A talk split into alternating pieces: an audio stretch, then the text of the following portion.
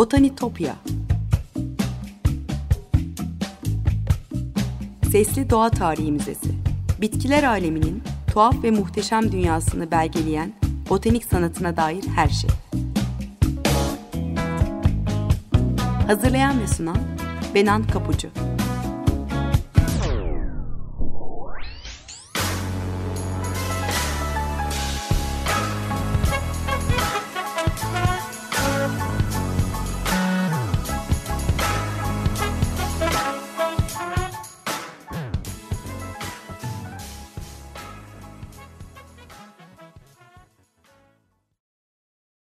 Merhaba sevgili Açık Radyo dinleyicileri. Botanitopya'ya, bitkiler aleminin tuhaf ve muhteşem dünyasına hoş geldiniz. Anlatıcınız ben, Benan Kapucu. botanitopya@gmail.com elektronik posta adresinden ya da aynı adlı Twitter hesabımdan her zaman bana ulaşabilir. Yorumlarınızı ve anlattığım konuya dair varsa katkılarınızı paylaşabilirsiniz. Eski program kayıtlarına Spotify'dan Açık Radyo Podcast'ından ulaşma şansınız olduğunu da tekrar hatırlatmak isterim.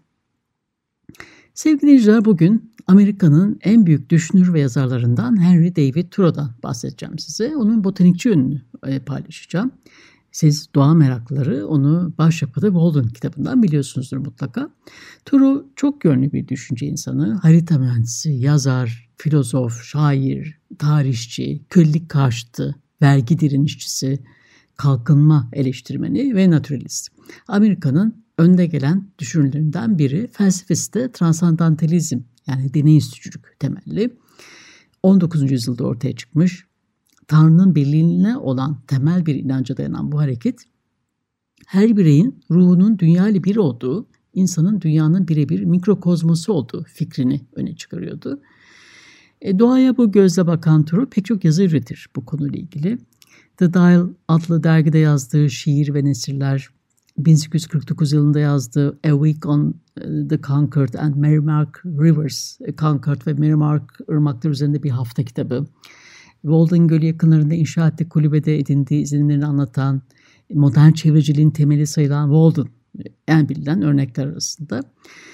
Doğa ve insanın özünde iyiliğin yattığını inanan Thoreau, bu iyiliği keşfetmek ve doğayla bütünleşmek için dostu Ralph Waldo Emerson'a ait arazide Massachusetts yakınındaki Walden Gölü kenarında bir kulübe inşa etmiş. 2 yılı bulan bu inzivasında zaman geçirdikçe insanın çevresini ve yaşantısını gereksiz birçok nesne ve olguyla doldurduğu sonucuna varmıştı. Ona göre insan ancak sadeleştikçe evrenin yasalarını daha iyi kavrayacak, yoksulluk, yalnızlık, güçsüzlük gibi sorunları ardında bırakacaktı. Amerikan düşünce tarihinde önemli izler bırakan Thoreau, vergi borcunu ödemeyi reddettiği için hapis yatmış ve bu konuyla ilgili Sivil İtaatsizlik adlı bir makale de yayınlamıştı. Yıllar sonra Mahatma Gandhi, Lev Tolstoy ve Martin Luther King gibi pek çok düşünürle ilham kaynağı olacaktı bu makale. Onun transandantal doğa anlayışını ve gözlemlere dayanan botanik çalışmalarını anlatırken kullandığım temel kaynaklardan da bahsettiğim unutmadan. Harvard Üniversitesi Herbarya bölümünden Ray Angelo'nun onun bilimsel yönünü de sorgulayan Thoreau as Botanist, bir botanikçi olarak Thoreau makalesinden yararlandım bitki keşiflerinden bahsederken. Ayrıca Alan Jacobs'ın derlediği Ece Tuğba Saka çevirisiyle Grange yayınlarından çıkan Thoreau, Modern Doğa için Transandantal Doğa kitabından alıntılar da var. Yaşam öyküsünden başlarsak 12 Temmuz 1817 tarihinde Massachusetts eyaletine bağlı Concord'da kalem imalatçısı olan John Thoreau ve Cynthia Dunbar'ın 3. çocuğu olarak dünyaya gelmiş. O doğduktan bir yıl sonra taşınsa da ailesi 1823'te tekrar buraya dönüp ormanlık alanlar, akarsular ve çayırlardan oluşan bu güzel kasabada yaşamaya devam etmiş.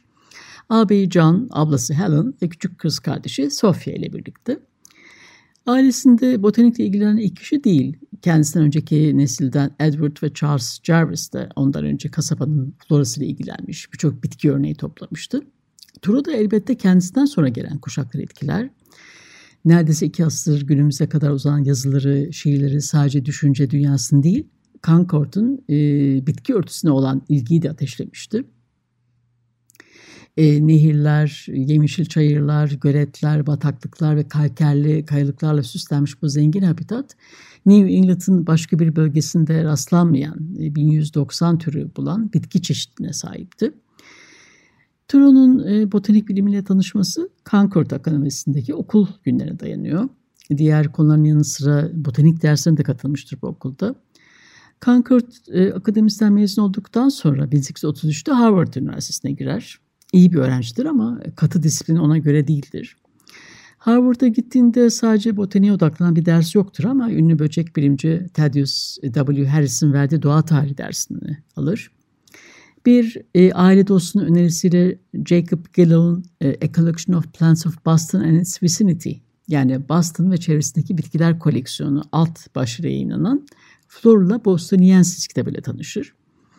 O sıralarda bitkilerin yaygın isimlerini ve o bitkilerin yerelde nasıl adlandırıldığını da araştırıyordu.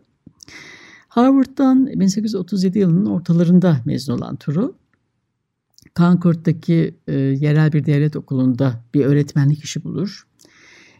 Doğa tarihi de okulda öğrettiği konulardan biridir. Çok iyi bildiği yerel çiçekleri, açma zamanlarını, botanik özelliklerini anlatır. Ancak bu okulda sadece birkaç hafta dayanabilecekti. Dayakla cezalandırma sistemine şiddetle karşı çıktığı için işinden istifa eder. Bir yıl sonra ağabeyi John ile Concord'da daha yenilikçi bir okul olan Concord Akademi'yi kurarlar. Hem öğrencileri hem de çevre halkını doğal çevreyle bağ kurmaya teşvik eden bir okuldu bu. Ama maalesef ağabeyinin 1842'de tetanostan ölümüyle okulu da kapatmak zorunda kalır. Thoreau mezun olup Concord'a döndüğü yıllarda ileride akıl hocası olacak Ralph Waldo Emerson ile tanışmıştı. Emerson ile olan dostluğu onun yaşam görüşünü de belirler büyük ölçüde. Onu şiir ve makale yazması için cesaretlendiren Margaret Fuller, Ames Bronson Alcott gibi edebiyat çevresinde isimlerle tanıştıran da Emerson'dır aslında. 1863 yılında güncesine Thoreau ile ilgili şöyle yazmış Emerson. Henry Thoreau'nun güncelerini okuduğumda onun mizacındaki yaşama gücünden çok etkileniyorum. Henry'nin orman arazilerinde yürürken ya da çalışırken veya bir meşenin gücüyle orman arazilerini incelerken edebi görevine yaklaşımı bir rençberin yetenekli elleriyle yaptıklarıyla aynıydı diyor. 1840 yılında Fuller, Thoreau'nun deneme yazılarını ve şiirlerini 3 ayda bir çıkan The Dial'da yayınlamaya başlamıştı. Emerson, Fuller ve Alcott, Amerikan transandantalizmi olarak bilinen felsefi bir hareketin öncüleriydi dediğim gibi. Genç Thoreau'nun bu bakış açısına katılmış olması da pek şaşırtıcı olmaz elbette. 1841 ve 1844 yılları arasında Emerson'a kahyalık, yazı işleri asistanlığı ve çocukların özel öğretmenliği işleriyle de ilgilenir. Thoreau'nun Fuller'ın isteği üzerine The Dial'da yayınlanan yazılardan biri de 1842 yılında Massachusetts topluluğunun yaptırdığı doğa tarihi raporlarıydı. 1843 yılında bir süreliğine Emerson'ın kardeşi William ile birlikte Staten Island'da yine özel öğretmen olarak biraz zaman geçirir. Bu sırada gazeteci ve yazarlarla tanışır. Daha sonra Concord'a döndüğünde aile işine girer ve kendisine miras kalan kalem fabrikası onun hayatı boyunca istikrarlı bir yaşam sürmesini sağlar. Fabrikanın idaresinde aktif bir rol oynar. Düşük kalite grafitten imal edilen kalemlerin kalitesini arttırır ve daktilolarda kullanılan grafit üretimi için fabrikada değişiklikler yapar. 1840'lardaki yazışmaları o dönemde bilimsel bitki çalışmaları açısından pek fazla hareket olmadığını gösteriyor. Yazarlık kariyerini sürdürürken hayatını idame ettirmek için bir yandan da çalışmak zorunda olması onu yorar doğal olarak. O dönemde hem biraz huzur bulmak hem sadece yazılarına odaklanmak için kendi içine dönme ihtiyacı hisseder. 1845 yılının Mart ayında edebiyat çevresinden Ellery Channing, Thoreau'ya kendine bir kulübe inşa et ve orada kendi özümseme sürecini başlat. Başka bir alternatif ya da senin için başka bir umut göremiyorum diyerek ona bir öneride bulunur. Ve 2 yıl sürecek ünlü Walden deneyimi de öyle başlar. Hayatı boyunca rahatlığın, lüksün, ruhsal ilerlemenin önünde bir engel olduğunu söyleyen Thoreau, antik çağda yaşamış bilgelerin basit yaşantılarını örnek alarak onların sahip olduğu iç zenginliğin önemini vurguluyor. Ve bunu ekosofi, ekobilgilik gibi kavramlarla açıklıyordu. O da zaten bütün ömrünü bilgece yaşamanın yollarını arayarak geçirecekti. Ben Tanrı'ya ya da cennete yaklaşamam ama Walden olarak yaşarım. Ben onun taşlı kıyısım ve üzerinden geçen meltem. elimin çukurunda onun suyu ve kumu var ve onun en derin yeri benim aklımın üzerinde yer alır diye ifade etmişti Walden göletiyle nasıl hemhal olduğunu. Meditatif bir deneyimdir onun için ve doğaya bakışını da derinleştirir. 1846'da Katedin Dağı'na da bir gezi yapar. Gözlemleri ve oradan topladıkları ileride yazacağı Katedin makalesine de malzeme olacaktı. Maine Ormanları adlı kitabının ilk bölümünü oluşturacaktır bu çalışma. 6 Eylül 1847'de Walden göletindeki evinden bir daha geri dönmemek üzere ayrılan Thoreau, 1854'te yayınlayacağı Walden ya da Ormanda Hayat adlı çığır açıcı eseri üzerine çalışmaya başlar. Bu kitap hem anı yazısı, hem sosyal bir deney hem de spiritüel bir arayışın kelimelere dökülmesidir diyebiliriz. O zamanlar hemen başarıya ulaşamamış olsa da bugün evrensel bir klasik sayılıyor. Evet, bu noktada bir müzik arası verelim sevgili dinleyiciler. Enya'dan bir şarkı dinliyoruz. If I Could Be Where You Are. Birkaç dakika sonra tekrar birlikte olacağız. Merhabalar tekrar. 95.0 Açık Radyo'dasınız. Amerikalı düşünür Henry David Thoreau'nun botaniğe katkısını konuşuyoruz. 1840'ların sonundaki iki olay sistematik doğa tarihinin öğrenmesinde önemli bir rol oynamış. İlki 1846'da sadece başarıları değil olağanüstü kişiliğiyle de yerel bilim insanları arasında saygınlığı olan doğa bilimci Louis Agassiz'in Harvard'a gelişi. İkincisi de 1848 yılında Asa Gray'in Manual of Botany, botanik el kitabının ilk baskısının çıkmış olmasıydı. Amerika Birleşik Devletleri'nin kuzeydoğusuna yetişen damarlı bitkileri, yosunları ve ciğer otlarını tanıtan bu kılavuz, Bigelow'un el kitabından çok daha kapsamlı ve doğru bir kaynak olarak kabul ediliyordu. Bundan 2 yıl öncesi Ralph Emerson'ın da kuzeni olan Amerikalı eğitimci George Emerson'ın Reports on Trees and Shrubs Growing Naturally in the Forests of Massachusetts, yani Massachusetts ormanlarında doğal olarak büyüyen ağaçlar ve çalılar üzerine raporu yayınlanmıştı. Kadınların eğitime katılmasının savunucularındandır George Emerson. Tüm bunlar Thoreau'nun bitkileri daha sistematik bir şekilde incelemesini teşvik eder elbette. Thoreau, Walden deneyiminden sonra evine dönüp özellikle Concord'un florasında uzmanlaşmak amacıyla yoğun bir çalışma içine girer. Asa Gray ve Carl Linnaeus gibi birçok öncünün botanik eserlerini okur. Bu yıllarda sahada çok çalıştığı için çok fazla gözlemden kaynaklanan şikayetlerinden söz etmeye başlar. Şöyle yazar bir keresinde. O kadar aşırı dikkat vermeye alışkanlığım var ki duyularım dinlenmiyor. Sürekli gerginliğe maruz kalıyor. Sürekli aşağı doğru çiçeklere bakar vaziyette olduğumu fark ettiğimde gözlerimi dinlendirmek için bulutları gözlemleme alışkanlığı edinmenin de iyi olabileceğini düşündüm ama nafile. Bu durumu bir o kadar daha kötüleştirdi. Zaman haritacılığı da öğrenir ve 24 yılı aşkın süre boyunca uygulamalarını kaydetmeye devam eder. Bazı edebiyat eleştirmenleri doğa bilimi uğraşısını amatör bir merak olarak kabul edip görmezden gelmiştir ama onun yazıları, izlediği bilimsel metotlar ve felsefi görüşleri ileride büyük takdir toplayacaktır. Yerel bir bitki için bilimsel bir adı da ilk kez 1848 yılında kullanmış Thoreau. Bigelow'un el kitabında geçen karaladin, Picea mariana ağacıdır bu. Walden göletinde kaldığı yıllarda ilkbaharda çiçek açan yerli ağaçlardan gümüşi akçaağacın, ondan Aser Saccharinum ve Concord'a özgü bir Latin türü olan Karaladin'in Picea mariana'nın varlığından henüz habersizdir. Zehirli sarmaşık, Rus radikansı zehirli sumaktan henüz ayırt edemiyordu. Thoreau daha sonra bu cehalet durumunu hatırlar ve bir yazısında şöyle der. O günlerde bataklıklara ilgiyle baktığımı ve bitkilerle içlerindeki her dalın ve her yaprağın türünü bilecek yaz ve kış gördüğüm otlar ve kriptogamlar yani sporlarla çoğalan çiçeksiz bitkiler hariç her bitkiyi tanıyacak hale gelip gelmeyeceğimi merak ettiğimi hatırlıyorum. Çiçeklerin çoğunu bilmeme ve belirli bir bataklıkta bilmediğim çok az çalı olmasına rağmen bunlar bana 1000 garip türden oluşan bir labirent gibi geldi. Hatta bir uçtan başlayıp her şeyi öğrenene kadar sadakatle ve zahmetle baştan sona inceledim. Tüm bu çabalardan önce 1 veya 2 yıl içinde bu bilgiye ulaşabileceğimi pek düşünmemiştim diye yazar. 1800'lerin başından itibaren yazılarında Thoreau'nun çiçek açma tarihlerini ve odunsu bitkilerin yapraklarını kaydetme tutkusunun gün yüze çıktığı görülüyor. Çiçeklenme tarihlerine olan hayranlığı bitmez. çiçeği en erken açan bir bitkinin konumunu keşfetmek her zaman bir zafer olur onun için. En erken açan çiçeğin nerede olduğunu bulmak hayatınızın yarısını alacaktır diye yazar 2 Nisan 1856 tarihinde güncesine. Thoreau'nun botanik bilgisi hızla geliştikçe kasaba botanikçisi rolünü de benimsemeye başlar. Concord'da ender bulunan bitkilerin yerini bilmek onun için önemliydi.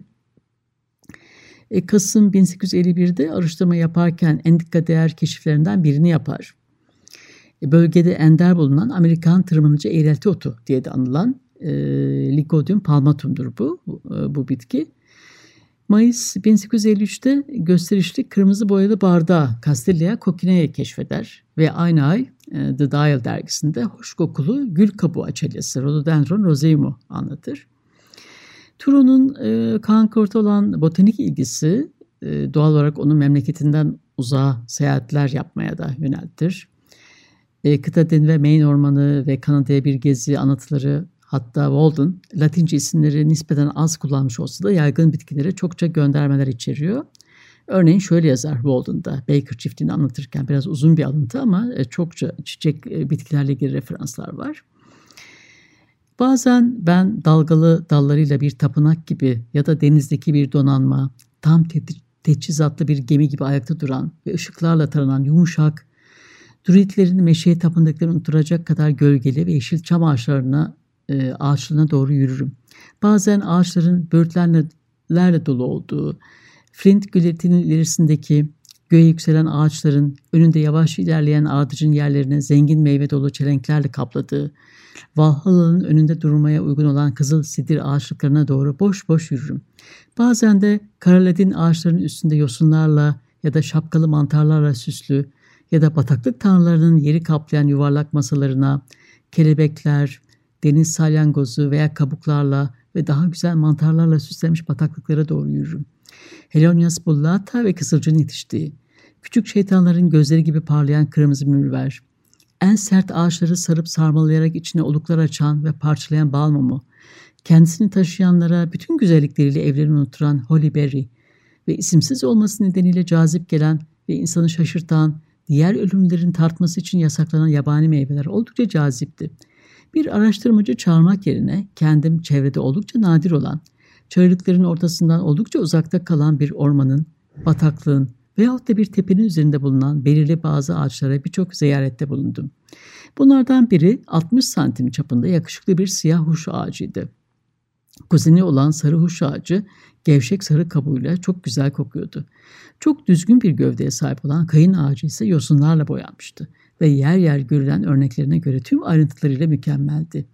Bildiğim birkaç küçük ağaçlık olarak nitelendirilebilecek ağaçlar kasaba merkezinde bir zamanlar yakınlarındaki kayın fıstığıyla beslenmiş olan güvercinler tarafından dikilmiş olmalarıydı. İçindeki gümüş tahıl ışıltısını görmek için bu ağacı bölmek üzere uzun süre beklemeye değer.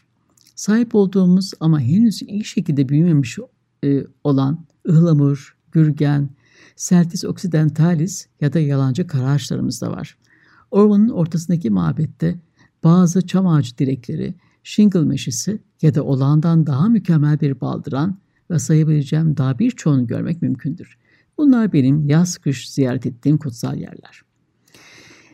Temmuz 1855'te Cape Cod'da yaptığı geziyle ilgili güncesteki notlar da kıyıya özgü çiçeklerin Latince adlarıyla dolu. Birkaç yıl sonra Thoreau acemiliği aşar ve Massachusetts'teki belki de en yetkin amatör botanikçilerden birine dönüşür. Temmuz 1858'de New England botaniğine muhtemelen en önemli katkısını yapacaktı. O ay New England'ın en yüksek zirvesi olan Washington New Hampshire dağına tırmanır ve bu bölge için o zamana dek yapılmış olan en ayrıntılı listeyi hazırlar. Bir ay önce New Hampshire'daki Monadnock Dağı'nda bulunan bitkileri de benzer şekilde listelemişti. Ağustos 1860'da yaptığı bir geri dönüş ziyaretinden sonra bu listeye daha fazla botanik not ekler. Bitkilerin bölgelere göre listelenmesinde muhtemelen Alexander von Humboldt'un yüksek rakamlı bitki bölgeleriyle enlem bölgeleri arasındaki ünlü korelasyonundan da esinlenmiştir. Thoreau için her zaman en değerli olan Concord'un florasıydı. Buradaki birçok yabani ot, Kaliforniya'nın büyük ağaçlarından daha fazla hayat ifade ediyor benim için diye yazar. Şubat 1858'de Labrador çayı, Ledum Groenlandicum'u bulunca başka hiçbir yerde Berkshire'daki ve Labrador'daki kadar yabani bitki yetişmiyor diyerek hayrete düşmüştü. Labrador çayının olduğu o bataklıkta bir siyah ladenin üzerine tuhaf bir büyüme de fark eder. O zaman bilim dünyasının tanımadığı bir bitkiyi tanımlama fırsatını kaçırmıştı. Yerel olarak nadir görülen parazit cüce oksiyotu aslında gördü. Thoreau yaşam boyunca bitkilerin dünyasıyla ilgili yalnızca bir eser yayınladı. Eylül 1860'da Concord'daki Middlesex Tarım Derneği'ne hitaben yazdığı ve ertesi ay New York Tribune'de yayınlanan Orman Ağaçlarının Ardıllığı adlı makalesidir bu. Botaniğe değil de ekolojiye bir katkı olarak kabul ediliyor. Ancak onun en önemli bilimsel çalışması sayılıyor. Botanik bilimine çok önemli katkılar sağlamasa da Thoreau özünde kendisinden sonra gelecek botanikçilere Concord florasının tırnak içinde bir fotoğrafını çekmişti.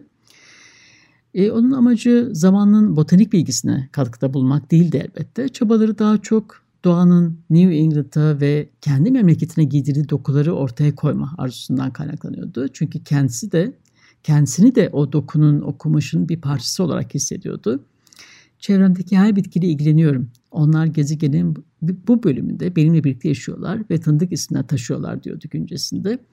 Evcilleştirilmiş bitkiler onu çok az ilgilendiriyordu veya hiç ilgilendirmiyordu. Thoreau'nun sağlığı 1835 yılında geçirdiği tüberküloz hastalığının tekrar nüksetmesiyle ciddi bir şekilde bozulmuştu. 1859 yılında bir fırtına sonrasında bronşit olur.